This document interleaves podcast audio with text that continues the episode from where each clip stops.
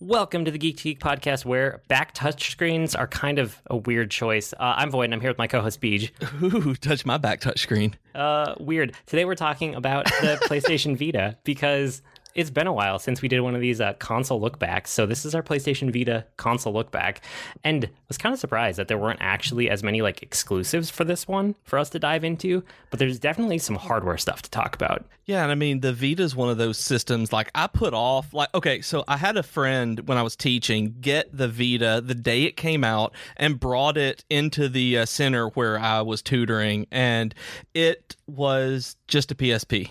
It had this weird AR card with the camera stuff, and he was talking about what all it would do. Like at the time, it would do remote play with PS3, and there were no games I cared about it on it. And so I kind of just forgot about it because I'd already sold my PSP at that point because I never played any games on it. And it wasn't until doing this podcast with you that actually made me go out and find a Vita on Craigslist because of how much you talked about loving it.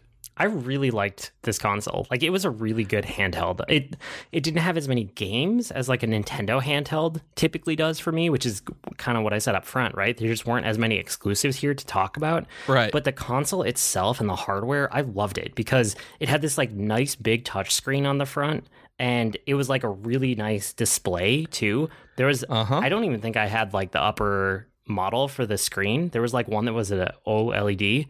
Um And I don't think I have that one either. Uh, Yeah. The one that I got was used, like I said, used off Craigslist, and I don't, I don't think I got the higher end screen either. well, and, And it's still beautiful and responsive. Like it actually really surprised me at how good and how well built it was. Oh, it absolutely was. Yeah. And like it's it's mostly standard buttons, standard kind of controller configuration, which was really nice to see after handhelds always felt like a compromise until this. And then the Switch is almost an evolution from the Vita instead of evolving from Really? any of the other ones, you know? Um well, don't you think? Like if you just think Yeah. about where like the 3DS left off, like the Vita is a lot closer to what the Switch is right now than the 3DS was. The Vita and the Switch are basically the two that I go back back and forth from the most. Uh, I love my 3DS, and I have like uh, lots of games that I play on it. But whenever I'm like hunkering down, it's actually the Vita that I make sure is charged like the Switch. Like it just it feels better, honestly, than a 3DS does. And I know that's weird for me to say because I love the 3DS, but it really does feel like that evolution. And I was hoping that the PS5 was going to be basically a Vita Switch hybrid where it would have uh, better hardware but still be able to be portable like that until they announced like the 8k stuff then they, that's what they were focusing on. But it's like i really had hoped that they would take the you know what nintendo did for it and push that forward with uh, whatever the ps5 could have been Yeah, I like the Vita a lot. I mean, some of the hardware decisions were kind of weird too, though. Like, mm-hmm. not only is the front screen touch a touch screen, which was great, like it was a really good touch screen, but the back has this like touch screen too, even though there's no screen. It's just like a back Yeah. sensor bar. It's I don't even know how to describe it. It's weird to interact with. It's weird. Think about uh, it's glass, so it feels like glass. It's smooth, but think about the way that you interact with the PS4 controller with that little touchpad. Yeah. Only put it in an area that you can't see and interact with fingers that you never use uh, when you're gaming, and that's what you have with it. And it's odd. And about the only thing I've ever had to use that for in a game was with remote play. Uh, it would be the L2 and R2 buttons uh, because it only has single shoulder buttons, and it uh, a lot of the games make use of the different sides of the touchpad as the bottom triggers, which is really awkward. Well, remote play is a, a good call out here because remote play was one of the like unique things about this console. Yes, and I used it a lot and still use it a lot. Did you? I I did off and on for a while, but I don't think I used it nearly as much as you did. There was a while there where like most nights I would go to bed and I would play a little bit of Destiny. Like I think the Right. first Destiny, not even Destiny 2, was probably the first one. Um cuz I'd pull it up on Vita and it had some pretty good controls and adaptions there. Um but I just got I don't know, I got to the point where I wasn't using it a lot because my TV was easily accessible to just play on the consoles. Right. But you really liked it, right? I did. Like I bought it. I bought the Vita after I already had a PS4, but it actually does remote play and cross play uh, with PS3 and PS4 because it came out uh, kind of during that transition period. The PS3 remote play is garbage. I have not ever been able to get it to work. Nope, me either. I've tried and tried and tried. Now I can get it to connect for backups. I can transfer data and do saves and stuff. That's fine because I can do it physically. But in terms of remote play, I couldn't do it. And you couldn't either? No, I never got the PS3 working for remote play. I only ever had it work on the PS4. PS4 was a dream. You click a couple of things, and all of a sudden, you have your PS4 uh, screen being mirrored on your Vita. It was great. I mean, you obviously have like uh, text problems because you're not going to be able to have a, a huge, you know, HD TV uh, screen on your your Vita. But for the most part, I never had any issues, and because it was basically streaming over wireless, it didn't have to be the same wireless network that you could actually do this from anywhere. Um, as you would connect to your specific PlayStation as opposed to just connecting to something over the uh, the local wireless network. So if you were in a hotel room across the country and you wanted to connect to your PlayStation 4, you could do that and play Kingdom Hearts, uh, whatever it was, Birth by Sleep in a hotel room when uh, your wife isn't playing and watching something. You can do that. Not that I'm speaking from experience, uh, but for real, I did. Like hooked up in a hotel room uh, to their Wi-Fi, played uh, Birth by Sleep on my PS4 while I was gone on a conference trip. That's it was awesome. It's impressive. Well, and not only did it have remote play like we're talking about, but it also had crossplay for a lot of games where Yeah. you could buy it on Vita and you could also own it on PS3 or PS4 at the same time. Um, sometimes it would give you all the games, sometimes you bought them individually, but a lot of it was like you could save a game and upload it to PlayStation's like cloud save network, and then you could play it on your other consoles and just go back and forth. Yep, it was like Whispersync for uh, Audible and Kindle books, where you, whatever, wherever you left off on the Vita, you could go and pick up and in that spot on the PlayStation 4, as opposed to having to uh, to you know manually transition the saves or anything. It was or have two different saves. It's it was it was great. Like there was a lot of things that were wonderful like that. Yeah, and then the other two hardware things I wanted to call out that aren't major, but this it had a camera. I don't know why it had a camera. It didn't really ever need a camera. Um, and then it, it was also a super lightweight console, and that was one of the things I loved about it. Um, I was playing a lot of 3DS at the same time that I was playing this, and I was also playing a lot of mobile games. And I'm pretty sure that the Vita was the lightest out of all of those. Like it's lighter than a typical phone is these days. Mm-hmm. It is. It's very, and the thing is, okay, so it's very light, but it's very sturdy.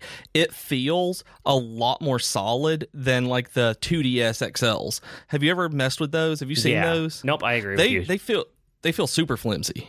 Yeah, and these feel solid, but not in a heavy way. It just feels like it's constructed well out of really like high quality, lightweight materials, and that was something I loved about it. Take your iPhone or your Samsung uh, Galaxy out of its case, and that kind of manufacturing, just how solid that feels, that's what you feel when you pick up a Vita. Like Yep. just that, like, oh, this is made well. I'm going to enjoy this. That kind of thing when you just feel a piece of technology, if that makes sense. It does to some of y'all nerds. I know it. Yeah, so it was a cool little piece of hardware. Um, but it did have a handful of games that were either exclusive to it or that were like it best played on it or primarily known to be associated with it. So we want to talk through a couple of those. And I have to kick us off with Persona 4 Golden because You- that is the game that got me into the Persona series, and it's now one of my favorite series ever. Um, it's like one of the best JRPG series, and I'm speaking from really just liking four golden and five, and I'm excited for six. Like I haven't even gone back to like the earlier ones in this series, um, but this was so many people's gateway into Persona was Persona 4 Golden on the Vita. And if you ask almost anybody out there, they will say that the definitive version of Persona 4 is this one, Persona 4 Golden. It's and for those of you who have currently or recently played Persona 5 Royal, that's what this did for Persona 4. It did, it added in extra stuff, it made quality of life improvements and it was only on the Vita even though Persona 4 was was it PS2 or was it PS3? It was PS3, wasn't it? I think it was PS3. That sounds about right. Probably. And uh but it made lots of improvements. Where if you're going to play it, I've never heard anyone say play the console version. I've heard everyone say go find a Vita and play this one. Yeah, it's so good. Well, and then the other JRPG thing that jumps to mind when I think about the Vita is Final Fantasy. Because when I did, and it's crazy that this was like a decade ago at this point that I did my playthrough of the entire series in order. But I played 7, 8, 9, and 10 on the Vita when I was doing that playthrough. And it has stuck in my mind as probably one of the best ways I've ever played those games.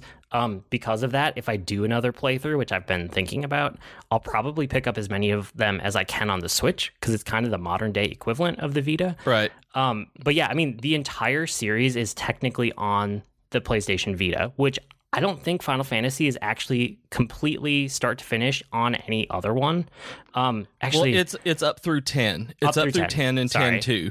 Yeah, uh, it doesn't 12 is still only limited to PS2 and uh, all the current systems. But up through 10.2, you can play all of them on Vita in one way or another. Uh, whether it's like the PS1 classics like uh, Final Fantasy Anthology and Origins and Final Fantasy Chronicles, uh, or PSP ports like the absolutely fantastic PS4 or uh, Final Fantasy 4 uh, Complete. There's, you know, Vita ports that were Final Fantasy 10 that, that got you, right? The Final Fantasy yeah. 10 uh, HD remaster yep, is the I one that you played. There. And it's just it's it's crazy that all of those are on this handheld. That if you you don't have to play those on mobile or something if you don't want to, if you have access to a Vita. Yeah, it was it was really cool. So I loved playing those games on there. Um, besides that, I mean, some of the like games that were exclusive for Vita, uh, Gravity Rush always comes to mind. Did you play that one?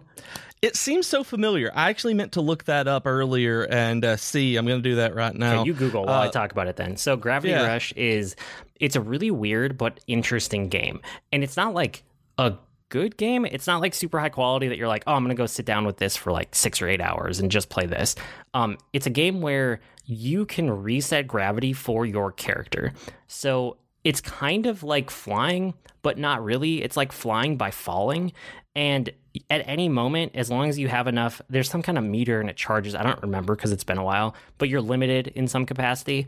Basically, you can just like stop in midair and you can reset your gravity to be any direction so that down is no longer down. Down is now up. Or you can make down be like right. So you could be falling across a street. Like it's things like that, right? Where you could make the side of a building your down for the character's gravity. And it was a really, really cool idea. It's just not executed to the point where I ever thought it was an amazing game, but I really like the premise of it. It sounds and looks really, really cool. I did not ever play this one, but it is one that I probably will pick up when it's on sale, uh, like they do on the PlayStation. Right now, it's showing that it's thirteen dollars on uh, the PlayStation Network. Uh, you know, as we're recording this, so it's absolutely affordable. Yeah. And another one that jumped out to me was Uncharted Golden Abyss, because this was mm. one of the first ones they really pitched as like a console quality game on a handheld, which was really novel before the Switch. And I think that PlayStation and Sony expected a lot more developers to come out and be like, oh, we can make console quality games on a handheld. We're going to do it. Whereas what right, we've found in hindsight is that if you can make them console quality and have them be on a docked system and on handheld, people will do it. Other developers will, like the Switch. But when it was just a handheld, it was really only first party stuff. And Uncharted Golden Abyss was that. So it was the Uncharted game that was for the Vita.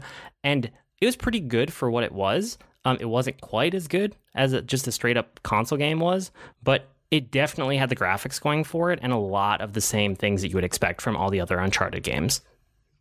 And I never played this one because I don't like the Uncharted games. They're just not my. I've tried over and over again to get into them and I can't. So I actually got this one with my Vita. It was one of the one of the ones that uh, that I got with it and just sold it. I never even put it in the console. Yep, I did. I did the same thing with the PS4 one too. I got what is it, Uncharted three or four? That was Uncharted four, I think. Uh, came with bundled with my PS4 and I just sold it immediately. Like I don't have I was like I have no desire to play it. And it's not as though they're bad games. I dislike them. It's just I have a very small amount of fun with them before I grow completely tired of it and be like, "Yep, I've seen this." And uh, just decided it's like I'm just going to save myself that like 2 hours and just put it on eBay. Yeah, and I've never beaten an Uncharted game. I was just impressed by how close they got to console, right? It's not all the way there, but it was pretty close, Right. especially for the time when that game came out. And it, the other like PlayStation um, first party game that I always think of with the Vita is Tearaway. Did you play Tearaway? No. Okay, so Tearaway is the game that is gimmicky. It's just it's super super gimmicky because it's trying to use every feature of the system, right? So mm. there are parts that like use the internal gyroscope. There are things that use the front touch screen. There are things that use the back touch screen. There are things that use the camera. There are things that use all of those at the same time. Like there are things that use I think there's a microphone maybe built in. If there is, this game uses it because that's the kind of game that it is. So it's one of those first party games where they gave them the direction, go use literally everything in this to show it off. And that is Tearaway. And it's it's like a cartoony, it's kind of family friendly, it's not hard hitting at all. It's very approachable, but it's just gimmicky all the way through. There is a both Gravity Rush and Tearaway have HD remasters on the PS4. Uh, if anyone's wants wants if anyone wants to try those, and Tearaway Unfolded has a free demo. So if y'all would like to see how that is, if you don't have a demo or don't have a Vita, that's a way to check that out too. Cool. Well, and then I'm just the- looking these up on the PlayStation Network, as you say, if I don't know them. Yeah. Uh, so I can comment on them uh, as we go through. But Gravity Rush Remastered looks really pretty. Well, the other couple games on here that we wanted to call out were mostly yours, and it was mostly RPGs, right? Yeah, this is a little RPG machine that could. That was what sold me on it. Was when you and I talked about earlier about the PS or Persona 4. I, always want to say PS4 because of Persona 4. Uh, but when we talked about Persona 4, and then a long time ago, way back early on in the uh, podcast, we were talking about Cosmic Star Heroine, and I pre-ordered it on while we were recording, and it turns out like the Vita version of it that I was looking forward to got really, really delayed. So I waited to play it because I got it on Steam and I got it on PS4 first, but I didn't want to play it on a big console. I wanted to play it handheld. It looked like a handheld game to me. And so I waited and played it first on Vita because I'd waited so long on it. And it was my first platinum on PSN uh, that I did it on Vita. And it is my only platinum uh, trophy on PSN is Wow. Cosmic Star Heroine. Um, it's I just love that game, and on Vita it really just feels right. Um, it was like a dollar forty nine on Switch this week. Uh, Cosmic Star Heroine was, so I grabbed it just to support the developers. But if I do a playthrough again, it's going to be on the Switch because, like you said, it's the better Vita now.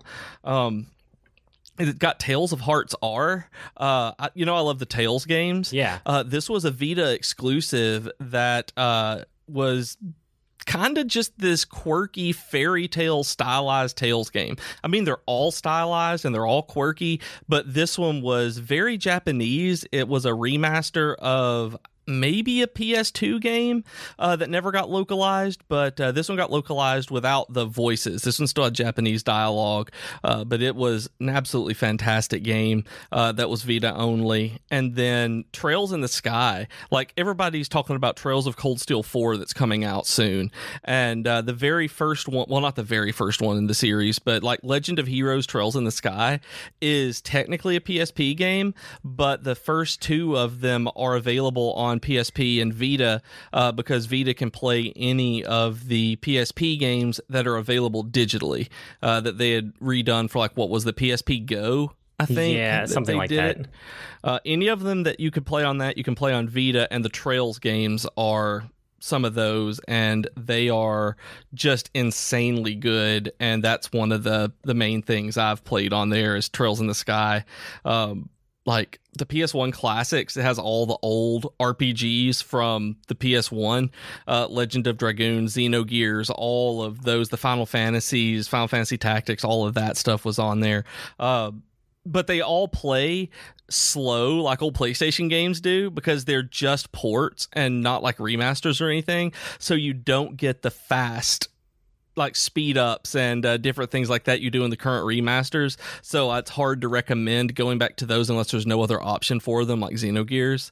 And then just on the console itself, there are a lot of RPGs. Did you play a lot of just these specific PSP and PS Vita RPGs on there, or was it mostly uh, just the stuff that you had mentioned? No, it was what I mentioned, and then well, run through your list here because like I I recognize all of these, I just didn't play them on the Vita like Lunar uh, Silver Star Harmony uh, came out, like which is a remake. Well, I think it's a remake. It might be a retelling. I don't know of Silver Star Story, uh, which is one of the best PS1 games. Silver Star Story Complete is one of the best JRPGs I've ever played.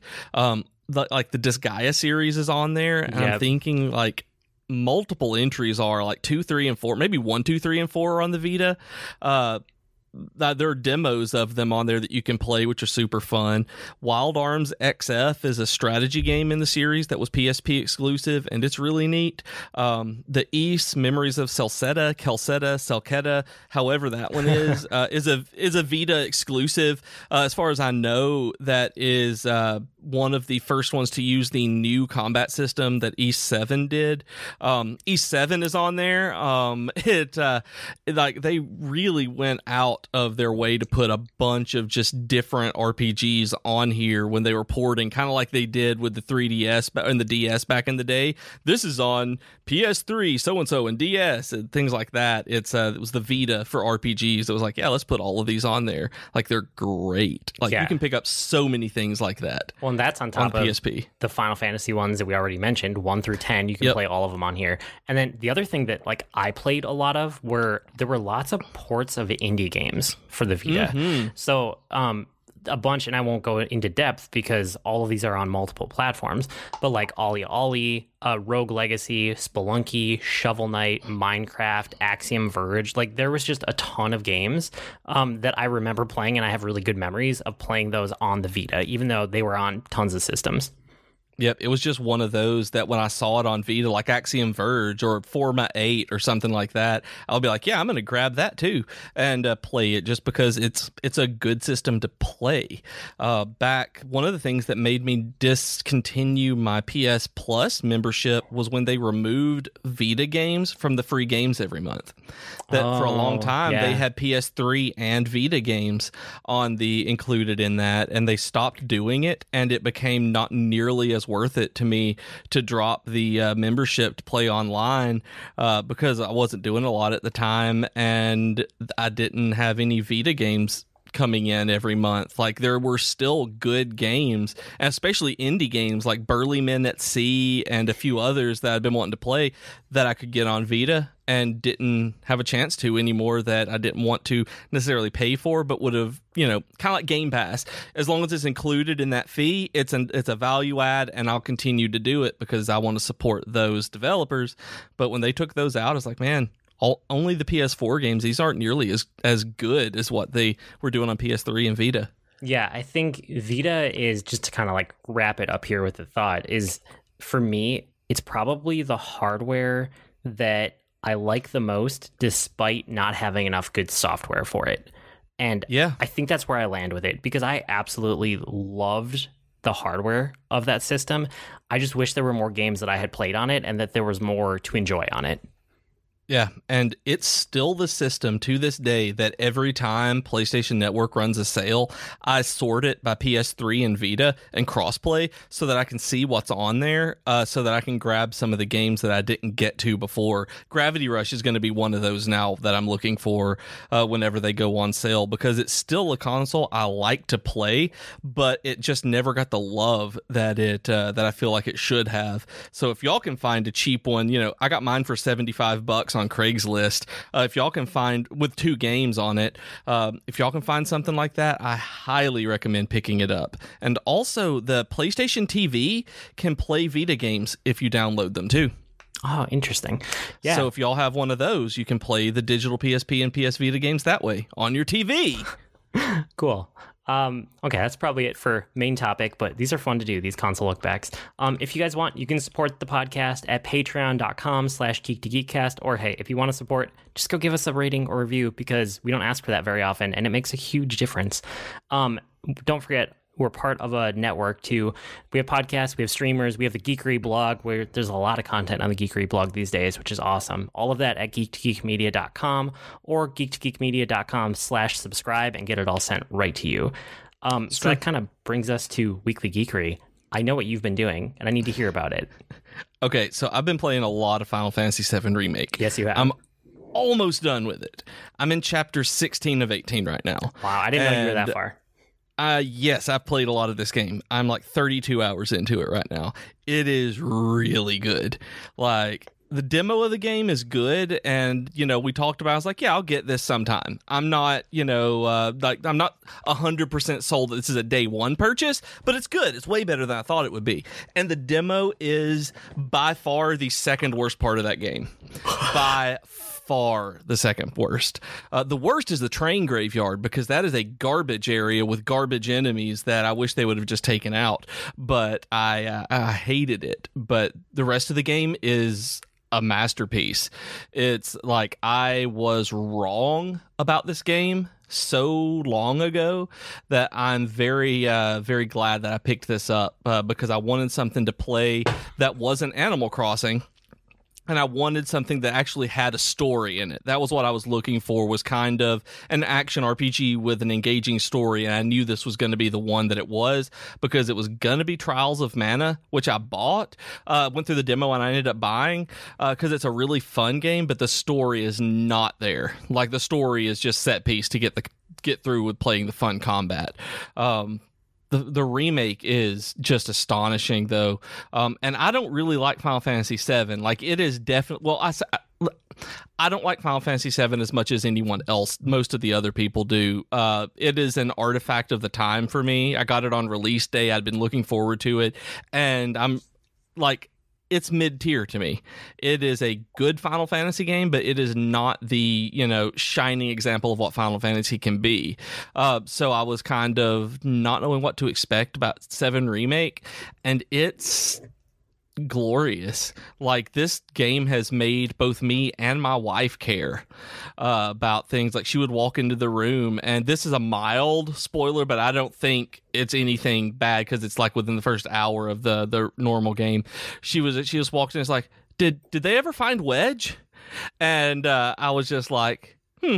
And uh, but because she would be and she would ask me like who's this and who's that? Like as she's been uh, sitting playing Animal Crossing or doing something else uh, she's been paying attention to this. And uh, like she looked at it first like is that Cloud? And I'm like yes it is. How do you know that that's Cloud? And uh, it was because she's not a Final Fantasy player. That's why. Like she does not do RPGs and uh, she knew him from Kingdom Hearts. And uh, I was like okay gotcha. I was like but she was like why would I not know? And I'm like because you don't play these games. These are not your kinds of games. Uh, but she's really enjoyed it. Um, I love that Cloud is a jerk. He is not friendly and all of his friends call him out on it all the time. They're like dude he says something. They're like dude be nicer be nicer to people and i just love it that everyone does it to him um did you what did you think about johnny when you played through it Um, he was okay. He was fine. Oh, Johnny's my best boy. I love him. I love Johnny so much, and I don't know why. Like I, I latched onto him. Like they made the, this world, like you said before, a fully realized uh, city, and it really does feel like that. Uh, so I decided that I liked this enough that I knew I was going to get to the end of it. And even though I know how it ends and kind of where it ends, I knew that I wanted to play the original and go through the rest of that story. So I started playing Final Fantasy VII on the Switch. I'd bought a cart uh, from PlayAsia a while back that has seven and eight remaster on them on the same cartridge, and it was a I think an Asian release, and so I grabbed it and uh, put it in, and so I started f- the regular Final Fantasy VII, and it makes me feel so weird to play the old one and the new one concurrently because the old one is so bad in comparison. And I say bad in not the uh, not not in a gameplay way or not that I'm not enjoying it. It's just that I wonder now how that story made sense with what they tell you in the original. Like it took me like an hour maybe to get where I was in 30 hours in the remake. Yeah. And like the extra level of detail in there makes all of this make sense. It adds emotional drama to it. It makes you feel for all of these characters. And playing the original is like with the the very minimal dialogue and things like that that are going on. I never felt any kind of connection to all of the uh, all of the stuff that was going on in Midgar with the collapse and uh, how Shinra was uh, controlling things. It was it's definitely interesting to see how even in uh, text based RPGs like that, uh, well, but di- I don't even know what to say, dialogue based RPGs that don't use voice acting, how they've changed and become better at storytelling over the over the years. For sure. No, I like that game a lot too. Maybe what we do is a, a spoiler cast since we've all we've given our impressions of the overall game without being spoilery. We could probably just do like, you know, a main topic that wouldn't be super long on just the spoilers. So maybe we'll do that Yeah. next week or the week after. I'm I'm excited about this one because of how I know I know how it ends and I'm looking forward to it. And honestly, I'm glad that I know how it ends because you and I went into this with two completely different mindsets. You went in and you wanted to experience this straight up, and you didn't know any spoilers, right? You Right. didn't know anything about how it went. Nope. I didn't care enough to not be spoiled, so I wanted to know why everyone was reacting the way that they were to the game initially, uh, you know, good and bad. And so I just found out the spoilers. We had talked about it maybe on air a couple of weeks ago. I don't remember if it was just us or if it was on air, but I am glad that I knew the spoilers for the end of the game because for me, it's made the rest of the game a lot more cohesive uh, that you only get during a replay. And so I'm getting to experience it knowing the reasons behind things, but not necessarily knowing what comes up because it's been 22 years, 23 years since I played it. Yeah, there's one spoiler that I told you after you told me that I could tell you, and I wish I knew it before I started the game. There's one key thing that I, Yep. I wish I had known before I started. Um, but yeah, that's us talking around spoilers. So we'll do It is, that as a separate topic in Yep. an episode. But other than that, that's what I've been doing. That's where That's great. I, I- yeah, that's uh, I've been. I mean, obviously, I've done things other than that, but Animal Crossing is still fun. But uh, right now, honestly, I get up in the morning and instead of uh, checking on my flowers, I get on because I want to see what's going on with uh, Avalanche. Cool. That's good. Um, I've been playing more Hitman 2, which I talked about a little bit the other week, but I I beat everything in the finish line for the Miami mission. Well, everything that I care about. And because this game has been out for a while now, um, Miami is like a location and then within it there's like the finish line which is the main mission from the original story like the main game right? Okay. they have a whole secondary mission that's like totally separate or something. I don't know. I haven't played it yet. Um, but it's like a different target and like different things happen but it's using the same location again. So i didn't do any of that because i was like i'm gonna focus on one thing. And i also didn't do any of the escalation missions or any of the like um, one-off thing. Like there's so much content in this game it's ridiculous. So what i did was i drilled down into one mission on a level that i was enjoying and i did like all of the individual achievements challenges whatever they're called within the game. And Mhm. it's really interesting how they're broken down into different like subcategories. So i want to talk about that really quick anyway. Okay. there's like there's this set that's guided right and if you have this guided set it's literally has like giant waypoint indicators it has target indicators it has tons of stuff on like the hud that just make it easy right to know what to do and where to go and the whole time it has your handler in your earpiece like your hidden earpiece telling you what to do every step along the way so like Okay. these are where you're starting, right? When you want to just learn a level and learn some of the basics and kind of get your head around what's going on and what your options are and what your opportunities even are to start messing with things, you do these guided missions. And you only really need to do one for each target in the level, but they give you like three or four for each target. So I think there's six or seven of these in uh, the finish line, and there's two targets in that level. So there's like three or four per each target. So that's usually where you start. And then there's this whole other set of challenges that's called like discovery, where you have to discover everything in the level. And you do that basically by like finding every area of the map or every point of interest on the map.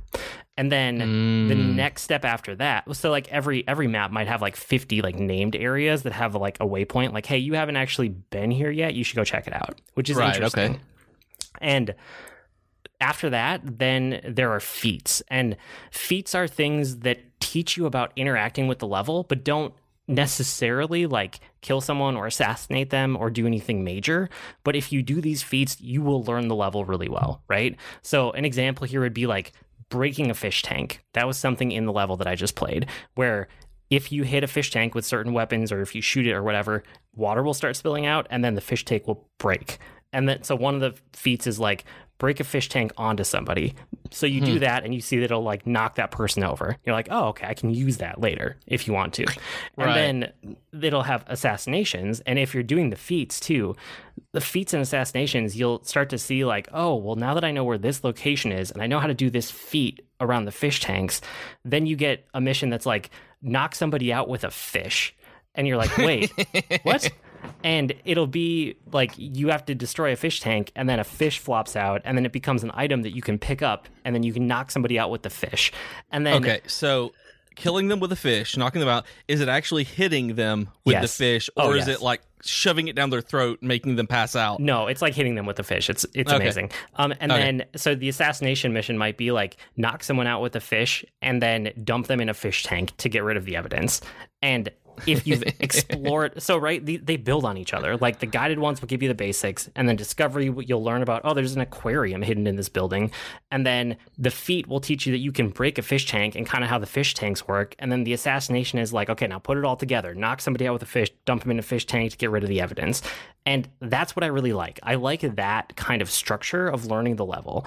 Um, and then there's a whole other set too that I'll just mention, even though I don't do them because I don't find them super compelling. But they're called like classic challenges, and it's like silent assassin, assassin. So like don't get spotted ever and destroy all the evidence.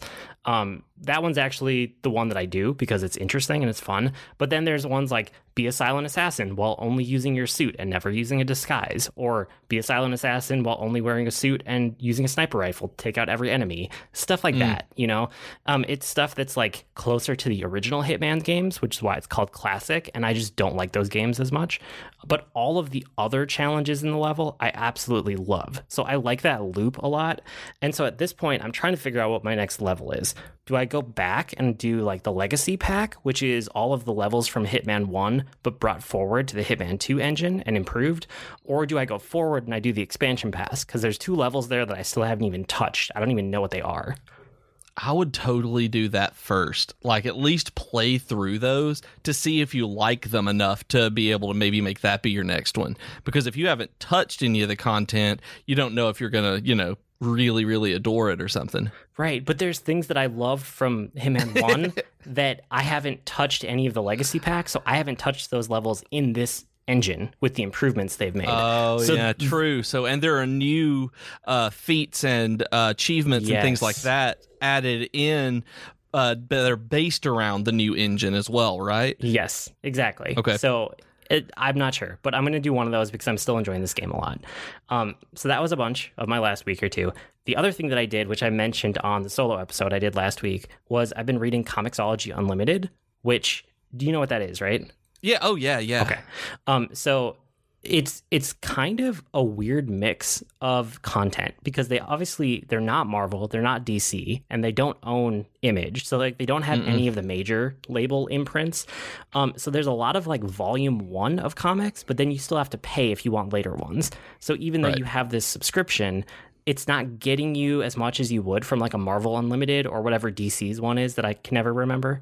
Um, and Isn't it DC Universe? something like that. And but you can tell they're trying to build up their own unique exclusive comics too. They just haven't had enough time to get a big backlog yet. Right. So I'm actually done with Comixology Unlimited. There's like a 30 day or a 60 day free trial that I signed up for, and I used probably 20 days of it. And I'm kind of like, eh, okay, I got my fill. So I went in and canceled it.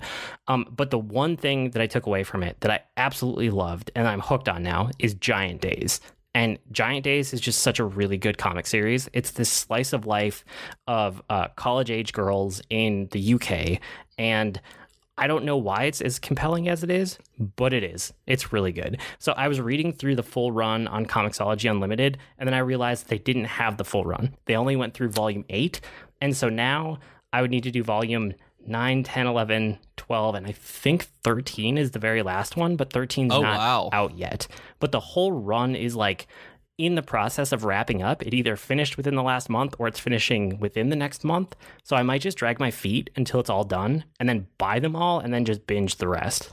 Yeah, that would be that would actually be what I do if I knew it was coming to a close. That uh, if it wasn't, if it was just yet another volume of it, I'd probably grab the ones that are out now, read it, and then when the other one dropped, grab it too. Uh, just kind of like normal reading habits. But uh, if it's waiting, if it's the last one for sure, like then you have to wait extra, and it's like, but I know the ending is coming, and so it's just a weird mental thing for me uh, when it when that kind of thing happens. So I'd totally wait. Yeah, I think that's what I'm going to do because it's so close and it was really fun to binge read those, right? I read almost all of it in Uh, two sittings. Like there was mm. I did half of it like 2 weekends ago and then half of it on the weekend that we just got done with and that was great. So I would love to just like sit down and just do one or two more reading sessions and get r- done with the whole series run. and I'm kind of doing that with Saga. Like I it took a hiatus and I'm not sure if it's back yet actually, but I didn't I bought like the last volume of it, but I couldn't bring myself to read it before the hiatus because I don't want to wait that long. So it's a weird mental thing for me where I know that there is Saga there waiting on me whenever I want to, but I'm waiting on it to come back so that whenever it does come back, I'm going to have multiple volumes to read at once again. And uh, because it, it's just a weird thing. But yeah. Makes sense. But Saga is one of the uh, volume ones that you can get on Comixology Unlimited because that was actually how I started it. I did a trial a long time ago and did that. Cool. Yeah, I'm probably overdue to go back and do another like free trial of Marvel Unlimited. Usually, if you've been away for long enough, you can get like 30 days for free. So maybe I'll do that Yeah. soon since I kind of read through everything I wanted to on Comixology. And there should be a sale on it coming up anyway uh, with whenever they release black widow because they always do a, a promotion based around whatever um, comic movie is coming out. And it was supposed to have been black widow this month but uh, there's the apocalypse going on so they uh, moved it back uh, until uh, we get a better better handle on it. And uh, i think it's going to be in the fall though uh, either summer or fall when they probably do the promotion for it Cool. Yeah, that makes sense. at sense. least if they follow if they follow the same course that they have on the others. I'll probably wait for that then. Uh, but yeah, that's that's kind of what I've been up to. So that's probably it for this week. Uh, you guys can write to us with comments, suggestions, or feedback. Our email address is geek2geekcast at gmail.com or reach us on Twitter at geek2geekcast. We also have great discussions on Slack, Discord, and Reddit. You can go to geek2geekmedia.com for invite links, and while you're there, make sure to check out all the other content we have on the network. I blog at agreenmushroom.com and you can find me at grnmushroom. That's green mushroom without the E's on Twitter. I'm also on the Disney Forever podcast where we watch and react to a different Disney movie every week. And I'm on Twitter as at Professor Beej. That's Beej with two E's, and you can listen to me talk about Dragon Quest RPGs on the Dragon Quest FM podcast. We've been Void Beej with your Geek to Geek podcast. That'll do it for this week. See you next week, geeks. Bye, you guys and gals. Bye, y'all.